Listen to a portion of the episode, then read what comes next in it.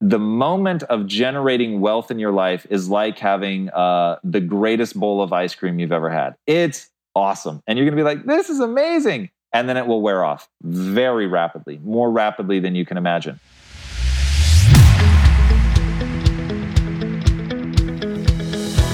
Welcome back to the Impact Entrepreneur Show, where we have conversations with entrepreneurs, thought leaders, athletes, best selling authors who are using their impact moment to have a game changing impact in the lives of others. Each week, our guest is part of a series such as Mindset, Leadership, Purpose, and in this case, Belief. Belief is a powerful thing. Think about it for a moment. Sow a thought, reap an act. That is part of a quote from one of my favorite quotes by Charles Reade Sow a thought, reap an act. That little space between the thought and the act is a critical time and worth pausing to consider. Essentially, the only thing preventing you from taking action in some way, shape, or form is whether you believe that you are capable of doing it, not whether you will be successful doing it, but simply whether you believe you are capable.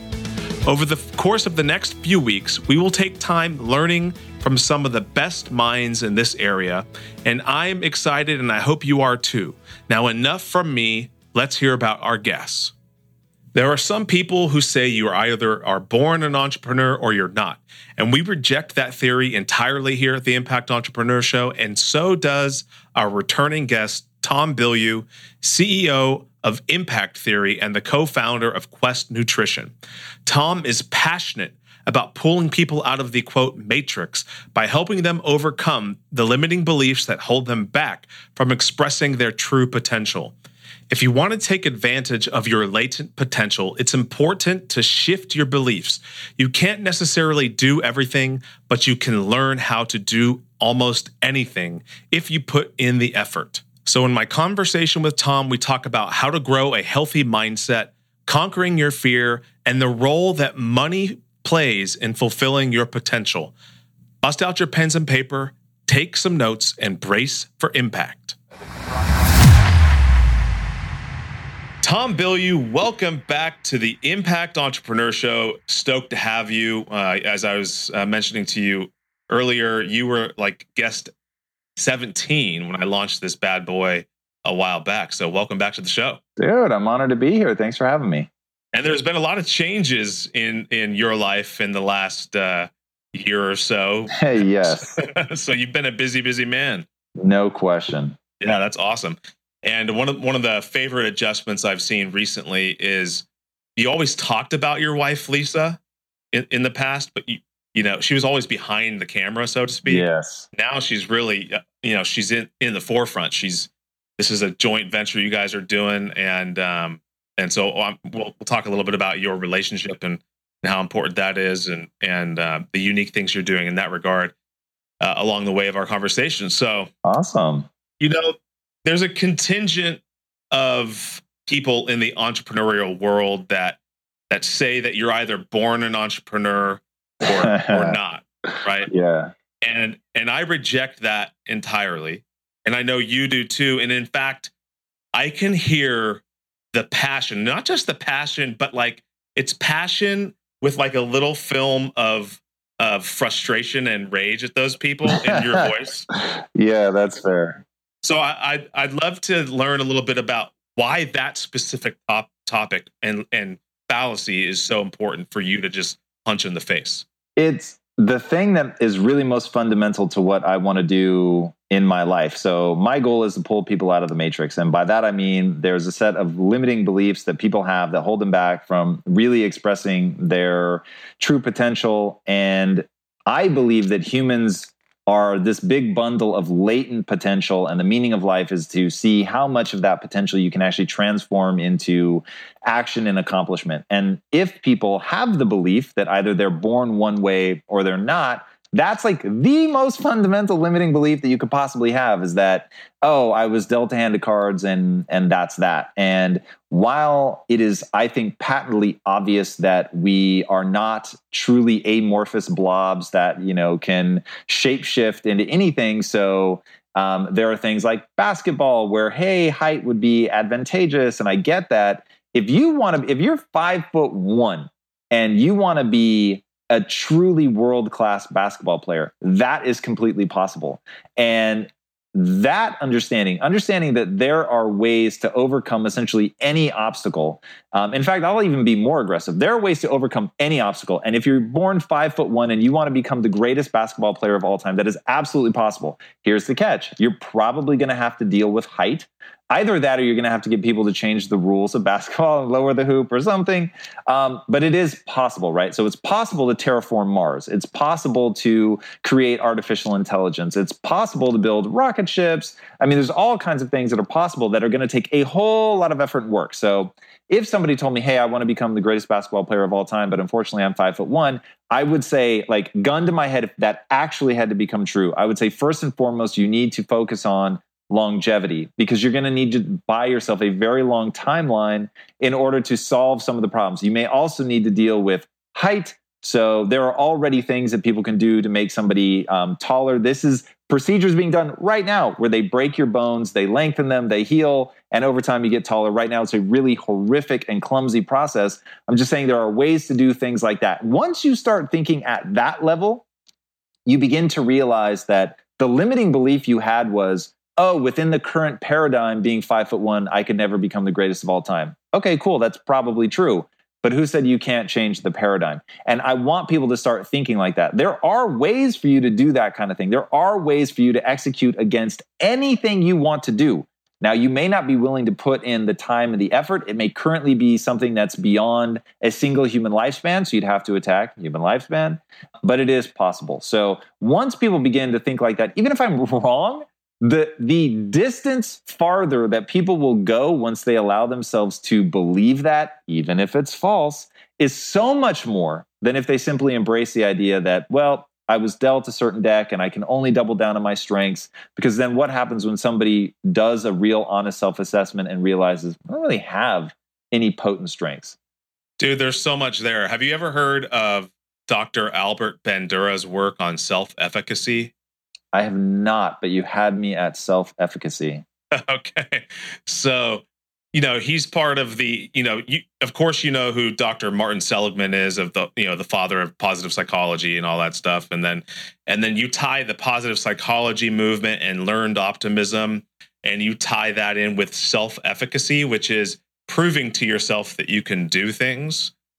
Uh, you you bring those two things together and and really it's it's amazing what can happen and how easy it becomes to prove to yourself that if you try new things and you build up the skills and you put in the time and the effort, you can accomplish almost anything.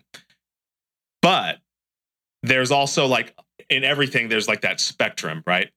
There's certain people that they're overconfident and so they end up making decisions that could put themselves in in harm's way. And there's also the people that that are well underconfident uh, or have very low belief in what they're able to do and therefore they don't do anything and they end up sitting on the couch and and ultimately withering away. But there's this like spot in the middle where i think you exist where i am really trying to overcome some of my own limiting beliefs and accomplish really incredible things. One quick story about this guy i just interviewed named named Dave Munson. He's the founder of this company called Saddleback Leather Company. They make amazing, beautiful bags. And this guy has got an incredible story. He was a volunteer English teacher in Mexico. He wanted an Indiana style Jones bag. Nobody was making it. So he hired some leather guy to make it for him.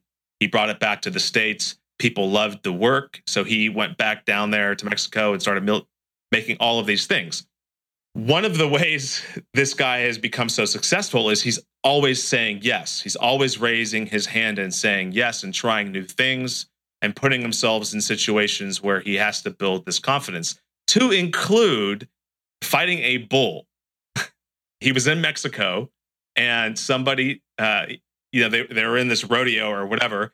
And the guy that was supposed to fight the bull didn't show up. And so they asked the audience if anybody was in here that had had fought a bull before or wanted to fight a bull. And so this guy ends up raising his hands and say, "Sure, I will fight the bull for you. And he didn't he didn't have any experience. That's kind of an example of maybe being overconfident, but nevertheless, he survived and now he has an incredible company. But it's a belief that you're capable of doing something beyond comprehension that propels you and I into success. And I totally agree with you about the the, the comment about the latent potential. When we are kids, when we're children, even like between the ages of zero and I think five, you know, we really have this wild sense of we can do anything, we can be anything. People tell us all the time, you can be anything. And then suddenly life happens. We start to adopt these fallacies. We start to encounter our own walls, like, you know, touching a stove actually does burn. And maybe we can't jump as high as we thought. And suddenly we start realizing all of these things. And and slowly our belief kind of dissipates to this place where Martin Seligman calls it learned helplessness.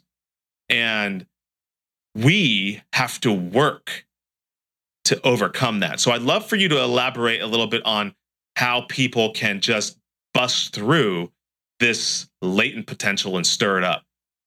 Well, going back to what you were saying about belief and the story of uh, Munson becoming a bullfighter uh, without any previous experience, I will say this: I actually don't believe that we're you know capable of anything. I don't have a belief in myself that I can go and do anything. What I have a belief in, and this is what I highly encourage everyone to cultivate and to prove to themselves.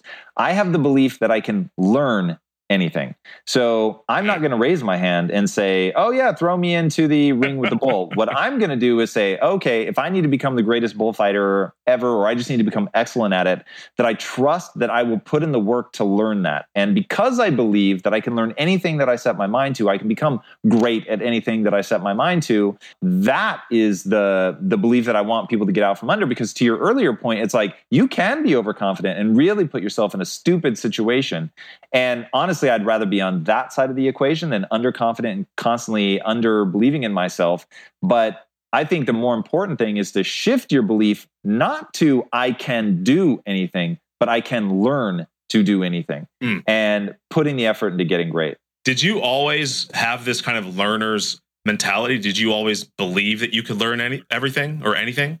Absolutely not. And I I come from a grand tradition of fixed mindset and growing up, uh, my parents had fixed mindsets, and I had a fixed mindset, and was just trying to keep my head down, do as little work as possible, and avoid punishment at all costs. And I was having so much trouble reconciling that with also having these really big dreams. And so it's like I have these big dreams, but life is sort of teaching me through experience that I'm not good enough. And what do you do with that when you have a fixed mindset and grand ambition and life is telling you that you're not good enough? It's like, oh man, that was really hard. And I actually sought out a new belief system largely because the world was making me feel really badly about myself. I was failing at things that I wanted to be great about great at. I cared deeply about becoming a filmmaker and just was learning I wasn't a very good filmmaker. So, if my talents and intelligence were fixed traits that could never be improved, it was basically a life of misery. And I at that time I actually have you ever seen the movie Amadeus? Yes. All right, so in that movie, there's the character Salieri, and Salieri says, I'm just talented enough to recognize how much better Mozart is. And that just destroyed him. And that's where I was. And I actually self identified as Salieri. Like, I'm just smart enough to realize how much smarter all these other people are and that they're they're just destined to create things that I'm never going to be able to create because they're smarter than me and they were just born smarter. They didn't do anything to earn that. I didn't do anything to like deserve to be punished. And that's where I lived.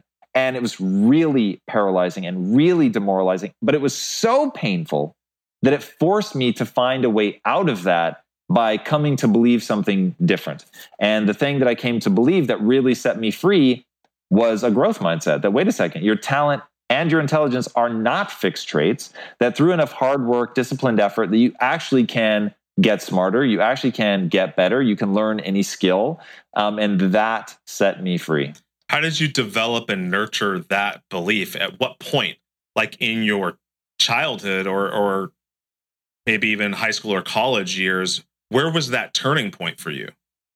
It well, it started. So there was no just sort of one moment, and I go from being really unhappy to loving my life. It unfortunately wasn't that simple, but it started in a moment of crisis. And I went to film school, and my first two years, I worked really, really hard just to get into film school. I had to get really good grades. So I essentially locked myself in a room for two years. I'm not kidding.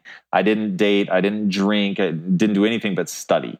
And because I got such good grades, I got into film school. And then I actually did really well at the beginning of film school. And so, like, film production is two years. For the first year and a half, I was doing really well. I would say that I was towards the top of my class. I was recognized by my classmates as doing very well. So I ended up getting selected to be one of the four people in the entire class that gets to direct a senior thesis film.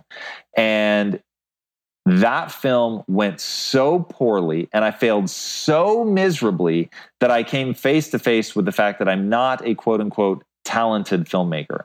And up until that point, I was doing well enough that I believed, oh, I'm just naturally gifted at this. And, you know, I'm going to be one of the greats. And I just, I was born with something other people weren't born with.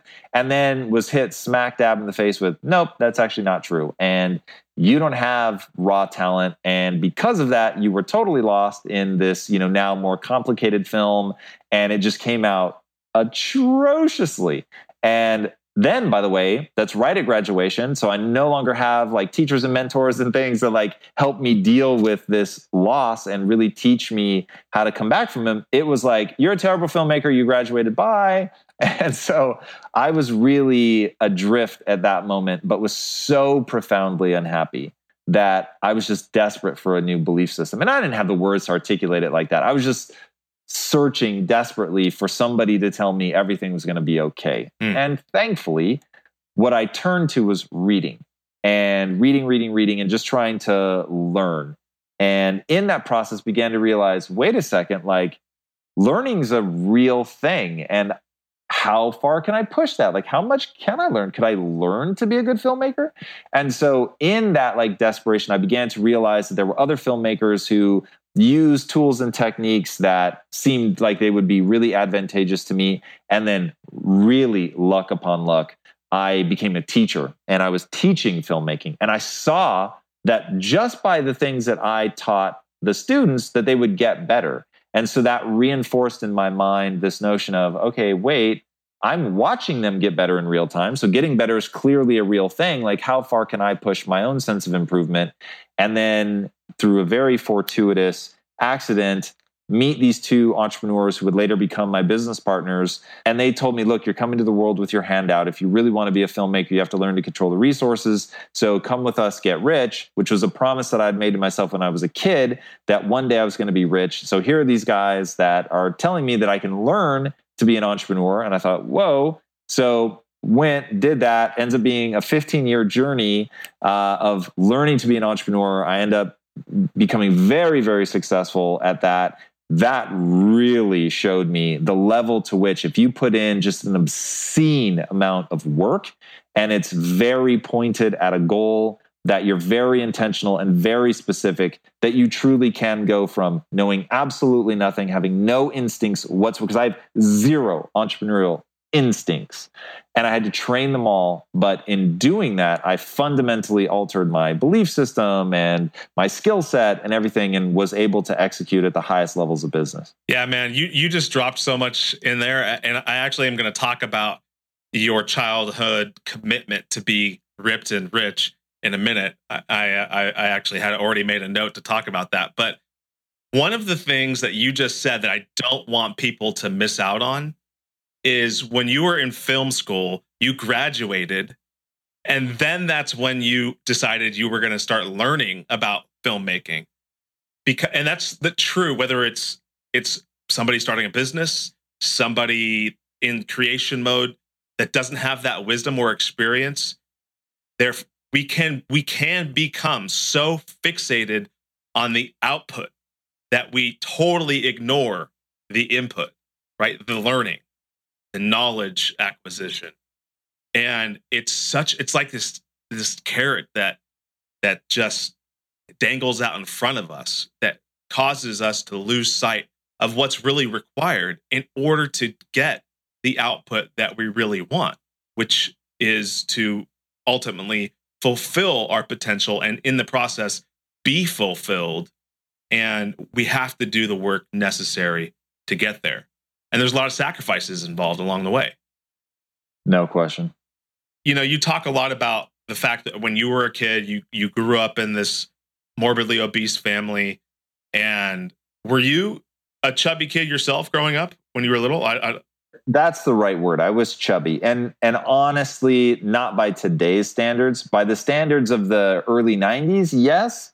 But just the you know in the last 20 years, things have changed so profoundly.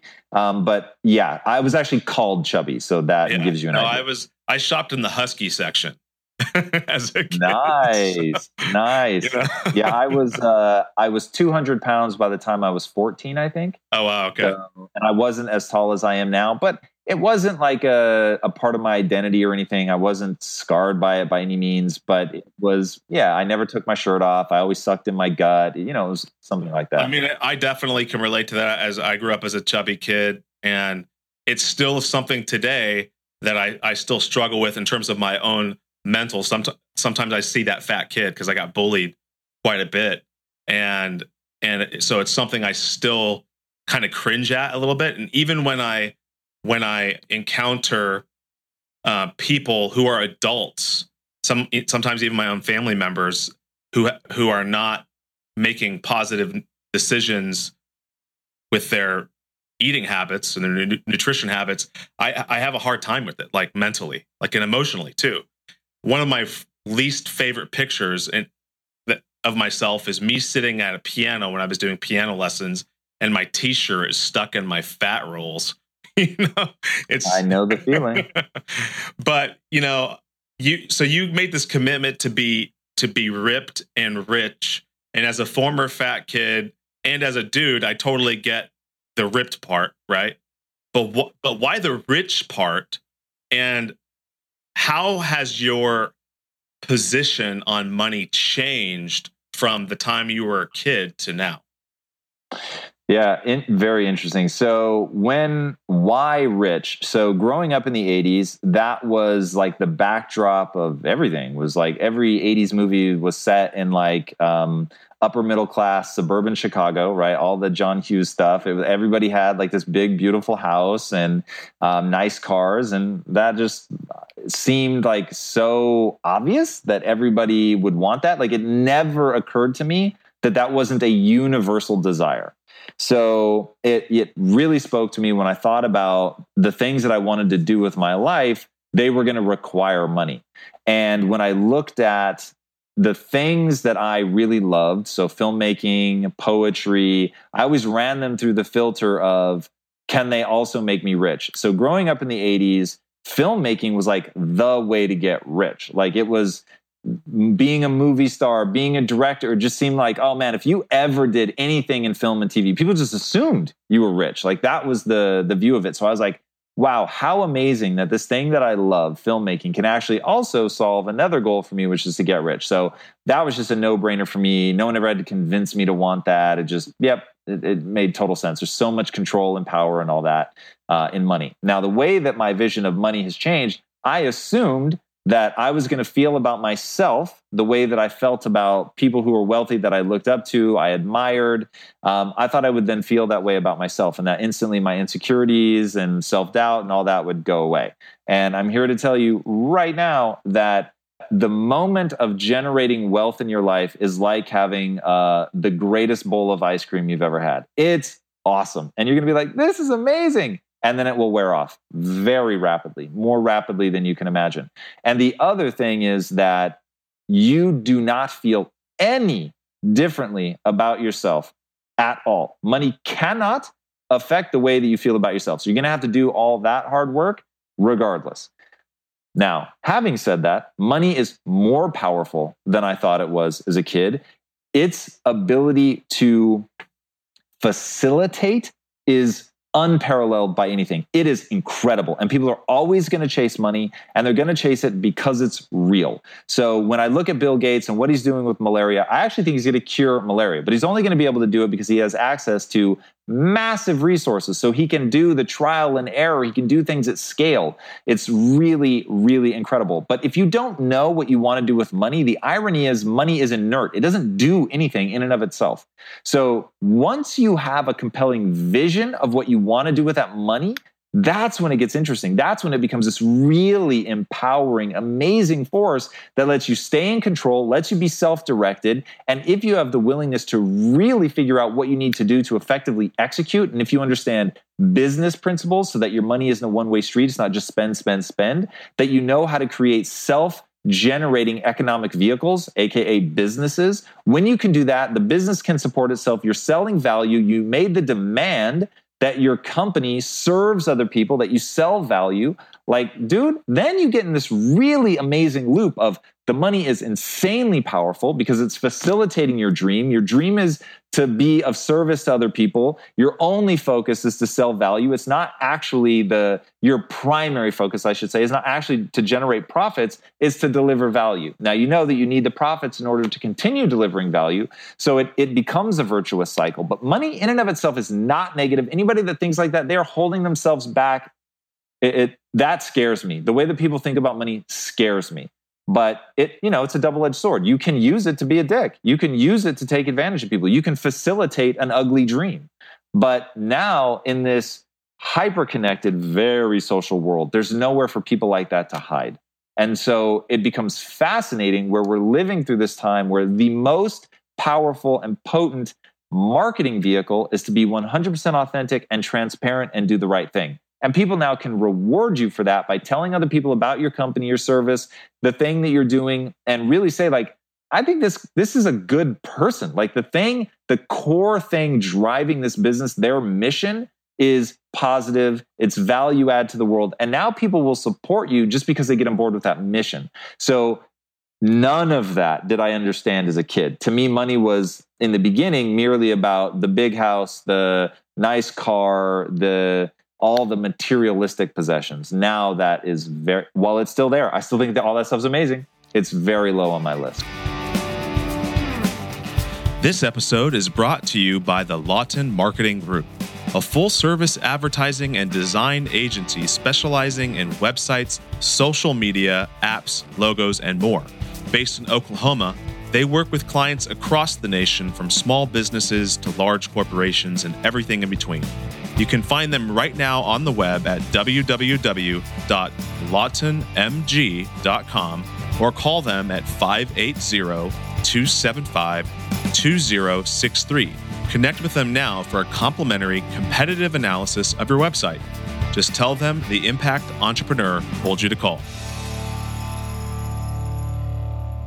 You know, you are kind of the uh, antithetical voice to everything else that's being promoted in the entrepreneurial world in that regard.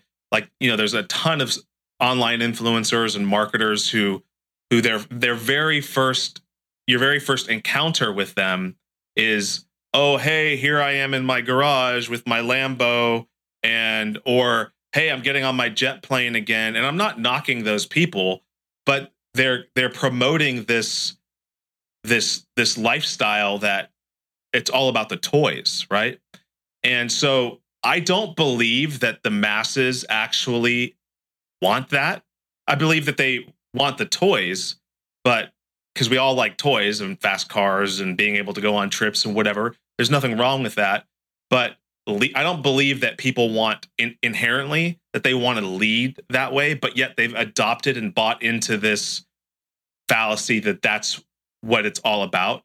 So, especially since you talked about social media, how would you coach somebody to rid themselves of that kind of poison because I, I do think it poisons the entrepreneurial culture.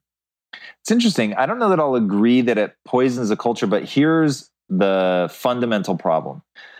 The money isn't guaranteed, but the struggle is. So it's an it's a very attractive offering that people make. So I would have fallen prey to it. I fell prey to like every get rich quick scheme you can imagine because the notion of in the next 18 months to be able to fundamentally change my financial situation and be on private jets and have a big house and a fast car and knowing how much adoration you get from that which by the way you would get like those are all real things and they know that because they adore those people right the problem is not going to change how they feel about themselves so the adoration becomes empty but they can't predict that so I get it. I get why they chase it. And I get, you know, I, I have compassion for myself for why I fell prey to those same things. So if I were um, an entrepreneur and my highest value was the generation of wealth, then what they're doing makes a lot of sense because they, every post they do becomes a sales vehicle. Now, I just have a fundamentally different desired outcome in my life. So my like driving force in life is fulfillment. So fulfillment is the game that I'm playing. So I always tell people the game you're playing isn't money. The game you're playing is not success. The game you're playing is brain chemistry.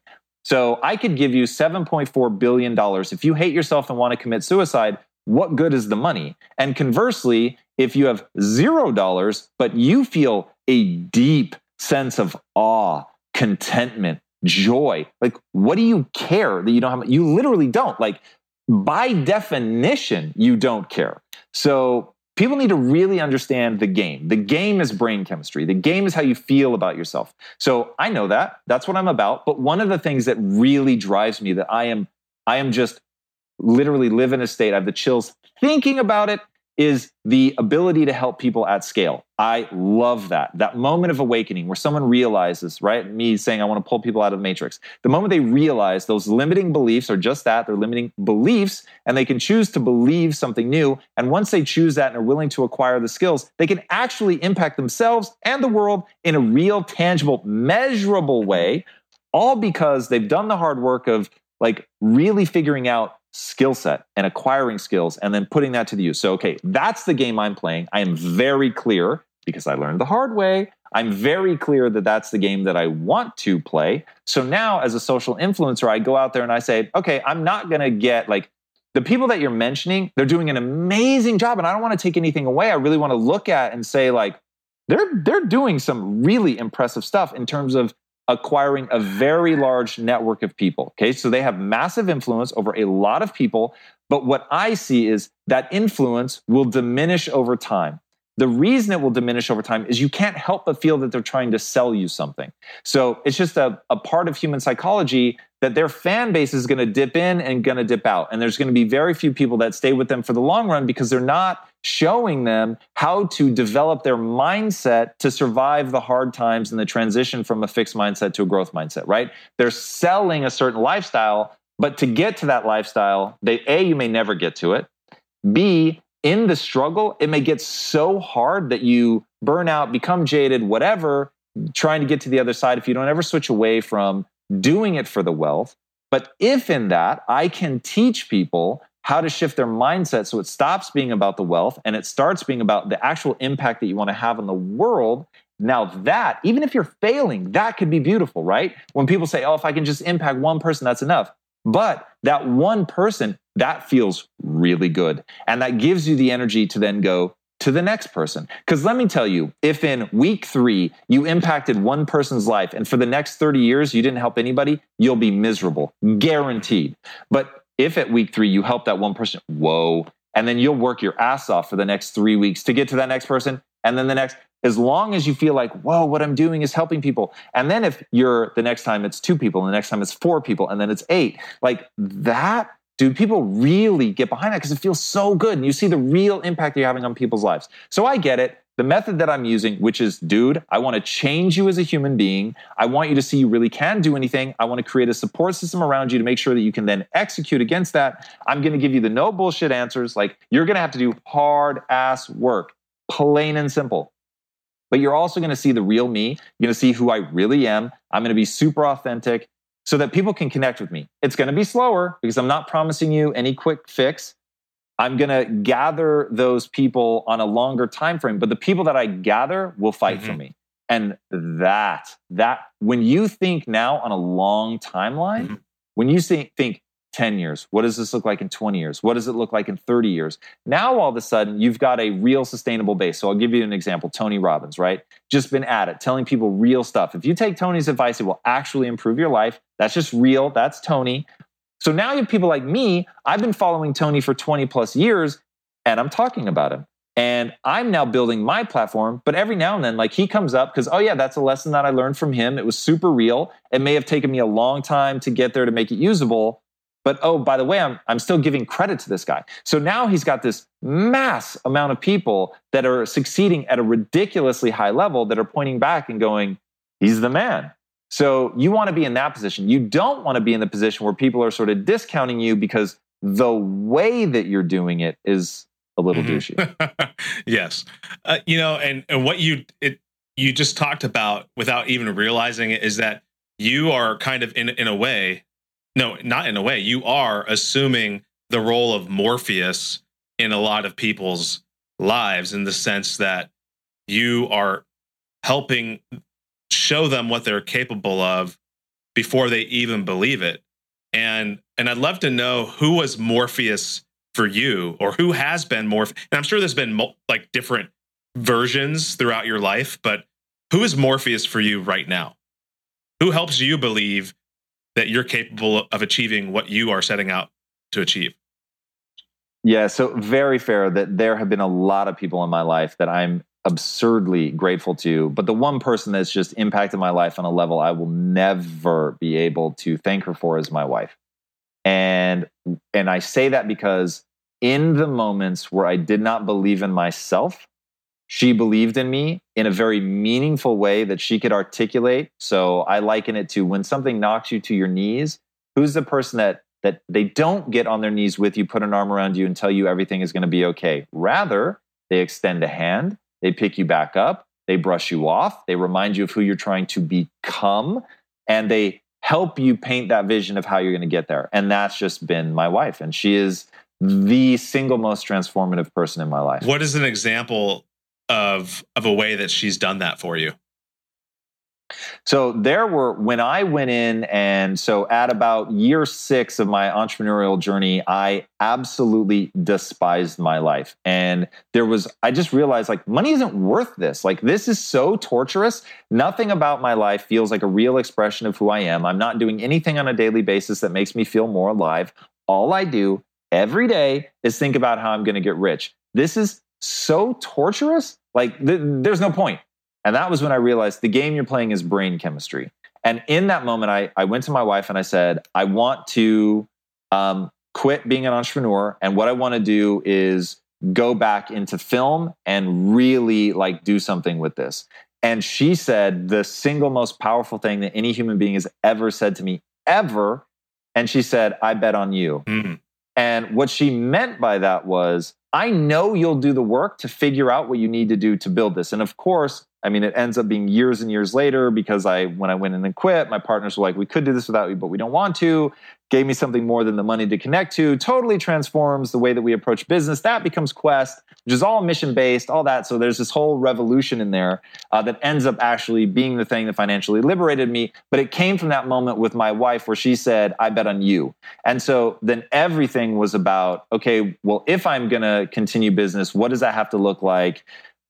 Has to be mission based, got to be focused on loving what I'm doing on a daily basis. It's got to make me feel like I'm coming alive. It's got to be of service to other people. It's got to be all about value creation, like all the things that end up being the ethos that allow Quest to blow up. But it really did start in a moment of emotional crisis that my wife helped me through. And she reminded me that if I have the right mentality about how to approach this problem, whether I go back to film or whether I go back into business, that doesn't matter she believed that I could solve the problem. And That's powerful. Right. That's powerful. And you know, if if people want to go back and hear more about uh, the the quest story, they can go back and listen to episode 17 and and and dive in deep on how Quest grew 57,000% in 2 years and became number 2 on the Inc 500. It's an, an incredible story of how that came to be. I want to go back to the the Solari character.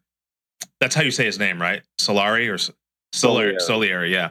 So, you know, people often stop before they even start. And a lot of it is because they look around at the world around them and they say, oh, well, Lewis Howes has already done this, or Tom Bilyeu has already done this. And they're, they're s- smarter than me. And I'm just, I'm one step behind. And so I guess I'm just not going to do anything. It's either something along those lines or it's a fear, a fear of actually maybe failing or even a fear of what if this actually succeeds? What's going to happen and how am I going to handle that? So, how do you coach people through that fear and just walking through it? Well, the interesting thing is it's that's all fear, right? That's just shades of fear. So um, you're making me extraordinary by saying, "Oh, well, Tom's already done this, and he's smarter than me, he's better than me, whatever." You're making me extraordinary to let you off the hook because the fear is that you're going to actually give a shit and actually try, and then face that you're just inadequate and you're not good enough. When in reality, it's just all about really, really hard work. And if you're willing to set yourself on that path, do the hard work, accept that it may take you 10, 15, 20 years to get that good. Like, keep in mind, I've been working on my speaking skills since the seventh grade, like, pointedly working on my speaking skills since the seventh grade. So, that that became my thing I was trying to differentiate myself from my sister, who was very good at sports, and I was very bad at sports. And so, just as a way to have my own identity, I got into like speech, debate, drama, all those things where I had to learn to articulate and get my thoughts down and be able to research and learn an idea and defend an idea and like just learning critical thinking skills and all that stuff I've been pursuing a, for a long time. So if you're willing to put in the work that I've put in, then you can get the results that I've gotten. But most people just aren't willing to do that. They're not willing to suffer. They're not willing to give things up. They're not willing to accept that, yes, you have the same latent potential that I had. You just have to put in the work. Because when you can look at Michael Jordan and say, oh man, like he's just better than me, then you don't have to try, right? It's actually wonderful. So once people realize, nope, that's a limiting belief and that if I wanted to get as good as Jordan, then I would need to go do a lot, a lot of hard work. And literally, don't tell me that you can't get as good as Jordan until you've gone, you've pushed your natural gifts to the absolute bleeding edge like emotional breaking point humanly possible. Most people say that from like never having practiced or only played in high school. You know, it's like it's so crazy. You might be right. Maybe you never will be as good as Jordan without doing the things that I talked about in the beginning of the episode where it's like, you know, making yourself taller, changing your fast twitch muscles, like figuring out how at a like molecular level to adjust yourself sure, then if you're not interested in putting in that kind of effort, maybe you never will be as good as Jordan. But to not even try is just well. I mean, Jordan. I mean, he you know he himself he could have easily believed that he wasn't going to be good enough because that's what everyone else told him. Yet he didn't believe that. He just practiced and he worked harder than anybody, everybody else. And I think that that's the bottom line is that somebody told me recently that our brains are the most weak organism in our body if we allow it to be because it's going to do the least amount of work possible just to keep us alive and and keep itself comfortable which means that we're not going to do a lot of hard work unless we decide to and make that choice.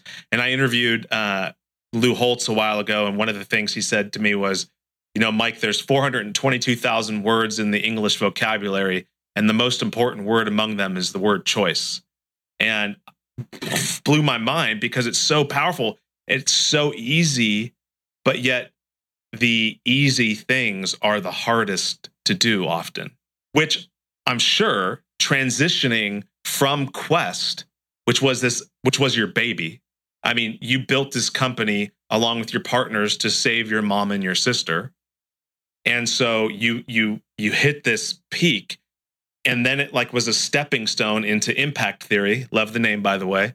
But it it could not have been an maybe i'm assuming and you know what they say about assumptions but i would imagine that it was a very difficult decision to step aside from quest and to go fully into impact theory.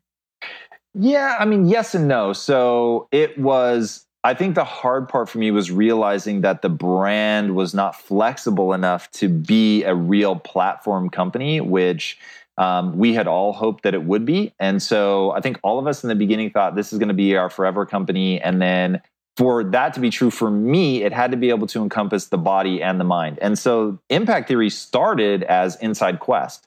And that was going to be the exact same thing, freeing people from the matrix, um, using content to really have global impact. And then it just became like more and more apparent that people thought of us as a protein bar company. They thought it was very weird that a protein bar company was doing all this like content mind stuff. So it was just a disconnect. And then I was willing to continue to invest and do all that just because like this is core to my existence. It it must be for me to live the life that I want to live. Um, but it would have been unfair to drag my partners along into that, so we just didn't share a vision anymore. And thankfully, we'd been so successful that we could do whatever we wanted, and so we no longer had to like cling together like people on a life raft it was okay well now we're at a point where it's like if you want to go do that man like more power to you we wish you the best. And so at by that point by the time i realized i'm never going to be able to really make come true all the things that i want to make come true my partners don't want to be drug along into that anyway like it just made sense at that point. So when the moment came that wasn't hard. But leading up to that the sort of really reflecting and realizing sort of the the truth of that very successful business also came with a restriction of what my future was going to be. That that was yeah. sad. Um, but you know if look if i had gone into it knowing hey we're going to build this just amazing food company but it's forever going to be a food company i still would have done it um, I just wouldn't have had to go through that emotional adjustment of realizing this is never going to be all things to all people. Like it serves a purpose, it delivers value in a certain way. Um, and so that gave me a lot, a lot of clarity about how brands really work. Uh, so from that perspective, it was really a powerful lesson. Once the decision was made, you probably felt even more empowered about impact theory and what you were doing in your mission because you had this new clarity and a new complete focus. There, you, you weren't split in any way. For sure, that and I knew how to to really build um, a broad brand from the word jump. So that that was a really powerful lesson. So yeah, we literally it was like um, my last day at Quest, and then my first day at Impact Theory was the very next day. So I mean, it was just hit the ground running, total clarity, total focus, knew what we were doing. So the number one thing to build a brand, quote unquote, fast or ex- in an accelerated way from point point A to point Z or wherever you're at now. So like if you were to if you were if some you were coaching somebody and they say I want to launch this this great brand, a platform, whatever, what would be the first thing you would say that they need to do? They need to have a mission. So you need to know what it is that your company is trying to accomplish. So Simon Sinek wrote the amazing book Start with Why that's going to be the thing that's going to be your filter. It's going to be the determining factor for what you say yes to, what you say no to. They say that, you know, 85% of business is knowing what not to do. So the only way you know what not to do is when you know exactly what you're trying to accomplish. So we started with, okay, I want to pull people out of the matrix. And only from working backwards did we end up at, okay, we're going to need to build a studio. So the reason that I moved forward with that idea is because it was the thing that aligned wanting what I really want to do and the thing that I have the most juice for. Like I, I get the a much bigger reaction out of pulling people out of the matrix than I do movie making. So if the answer to pulling people out of the matrix had been something else, I would have done that something else. It's only because oh, I was like, wow, this is so crazy that it really. And I'm talking from like a the research coming out on the brain, uh, fundamental things of the human condition that we've been talking about for millennia. I mean, the hero's journey, like all of that stuff. You know, Joseph Campbell wrote the book, The Power of Myth, looking at the one universal story that every culture across time, always and forever, has told themselves about going from essentially a fixed mindset, believing that you're too weak to accomplish something, to going on this amazing journey to realizing that you are actually a hero. You come back and then you teach the rest of your tribe. I mean, this company is about facilitating the hero's journey. So, um, using narrative was a natural outcropping of the way that human beings assimilate truly disruptive information. It wasn't like me cramming something into it because I happen to like it. Um, so, that's really important to understand what your why is and then ask, what does my why demand? And then just execute against that. Mm.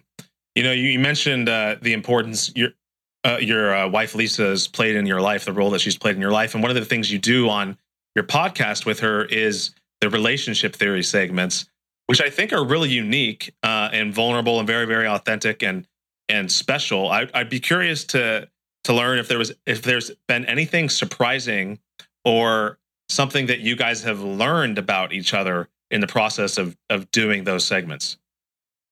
Yeah, like we're routinely surprised by how we actually aren't sure how the other one is going to answer a question. I mean, we before we started doing relationship theory, we really thought there's just there's practically no question we can ask each other to which we couldn't predict the answer.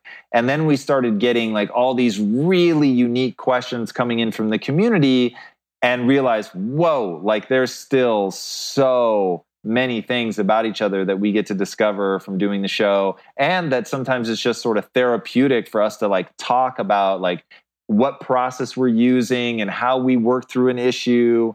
It's yeah it's been really really interesting. And to hear like how like important or dire or scary a given situation was for one of us where it's like whoa i didn't realize when we were going through that that that was like i was close. I sort of knew 70% of what you were going through there's this huge 30% chunk that like I totally underestimated or whatever. Mm-hmm. It's been really neat. What was it? Was it, what's an example of where that happened where she's real something that she had gone through that you didn't think was that big of a deal uh surprised you and and came to light in that situation?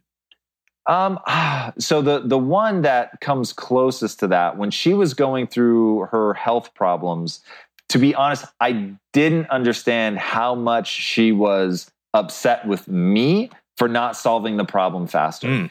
And I knew it bothered her, but I didn't know just like how much she was going through, sort of looking back at me saying, Hey, you're really failing me in this. Now, in that, she's realized that that was unfair of her, even though I actually think that that's absolutely right by the code that I live by. Um, but she doesn't feel that that's a reasonable thing to expect of your partner and that she should have taken more ownership of all that and been sort of more understanding. But it was really interesting to hear, like, okay, this was even like I knew this was one of the biggest things we were going through, and I didn't even know how big and how scary and how important and how um, she still didn't feel like I was doing enough. And I felt like I was killing myself. So it was like really really important i'll say actually to discover the the depths to which that experience was um, transformative in our relationship and for both of us and and to really get into those sort of dark little corners so did it come down to like ultimately at the end of the day more commu- err on the side of more communication in that regard more conversation more um, it's it's actually a much more complicated answer than that. the The truth is, I needed to recognize, she needed to better communicate how scary it was for her. So she was trying to be tough, and in trying to be tough, she wasn't letting me know how scary it was. But at the same time, she then resented me for not acting like it's the scariest thing she's ever been through, but she's not telling me that. So it, you know, it was this weird push pull. And then also, I really should have recognized right from the jump, I need to become a world class expert in this mm. and made that demand of myself. Mm. And so, which is exactly what I'm doing now. But at the time, it was like, the notion of the microbiome was such a big, terrifying world that I knew so little about that it was running a business and doing all the things that I was doing. It was so overwhelming that I thought I need to just be able to trust the doctors and go and learn from them. But that process really taught me um, doctors, while well meaning, the system is just not set up for that kind of thing. And, and they almost can't help at all. And so you really have to take it upon yourself to become a world class expert um, to the point where, and, and look, this is super self aggrandizing, but I'll just tell you this is the kind of metric that I hold myself to. I was at this dinner, I was sitting next to uh, a world class uh, medical doctor who was at the dinner because he's a world class medical doctor. And I got into this um, long conversation with somebody about the microbiome and all the things that I was learning. And the doctor looked at me and he was like, You know more about medicine than most doctors. and I thought, okay, that's it, right? That's the beginning. That's that first step of I'm taking this so seriously and I spend so much of my time researching it that I really do know more about that area, to be yeah, fair. Yeah. Um, know more about that area than most of the people in in medicine. Mm-hmm. So, and I know obviously way, way, way less than doctors who've made that their career, which is called functional medicine. Um, so I'm, I'm absolutely infantile in functional medicine when compared to a functional medicine specialist. But compared to somebody in the space that probably should know about it, um, I've already like now if we went back through the process, I wouldn't even go to a, like the any of the doctors that we went to because I would just know, given their workload, they're they're not going to know about this. Stuff. Do you remember what episode that was where you guys had that conversation about her health crisis? Man, I don't. I okay, don't. I'll have to go back and look look it up, but I want to include that in the show notes because I think it would be a really powerful example to give a little, people a little taste of that. Uh, just a few more questions, but before we do that, I want to make sure we give people the opportunity to connect with you and interact with you. So, where would you send them to learn everything about impact theory and connect with you and all, all the amazing stuff that you're up to?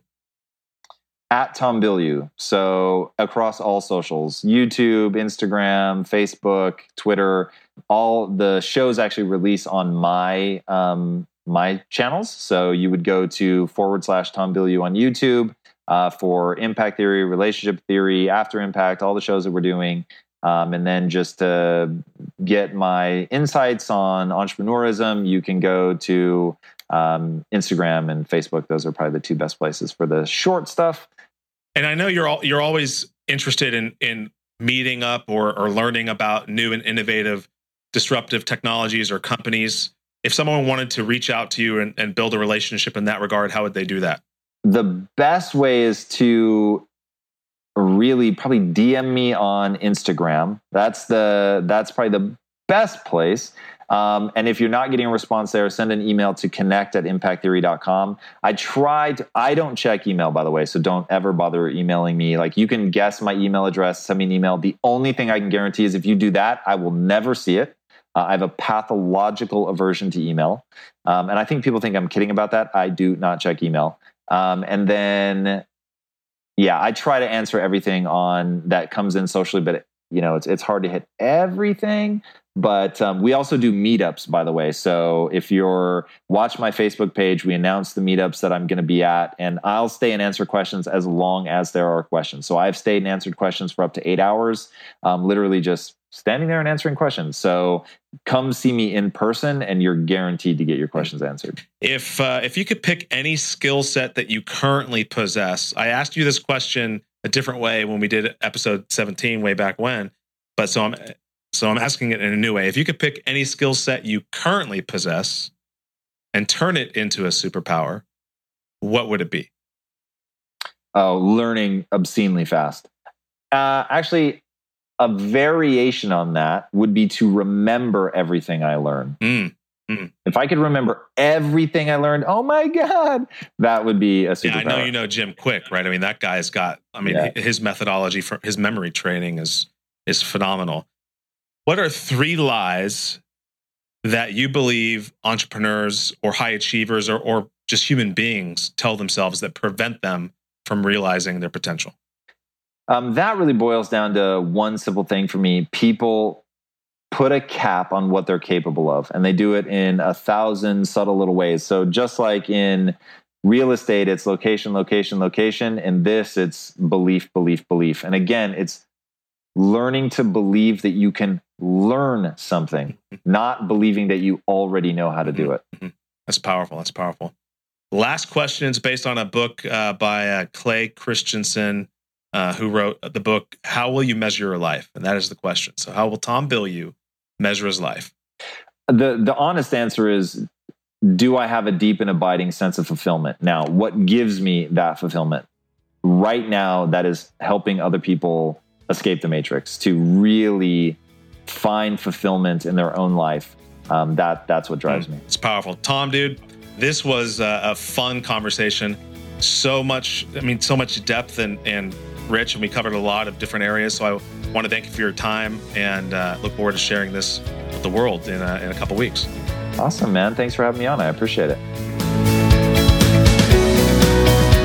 Don't forget about the awesome gifts I have for you. Head over to theimpactentrepreneur.net forward slash scorecard to download the Clarity of Purpose scorecard and the six bridges to personal growth and well being today. Do it right now. Hit pause go. Tom, thank you for joining us again on the Impact Entrepreneur Show. This was such a powerful conversation, full of a lot of hard truths, including that success often happens over the course of years, maybe even decades, and requires a ton of hard work, which most people are not willing to take on because it requires people to suffer, to give things up, and to accept long periods of hard work. But the question we have for you, my friends, my listeners, is will you let fear prevent you from creating a massive impact? If you missed any of the key points from my conversation with Tom, we've got you covered over at the impactentrepreneur.net forward slash 76 for the key points and the highlights. While you're there, be sure to check out the Lot Marketing Group and Podcast Masters. We could not do this show without them. Now, until next time, go make an impact.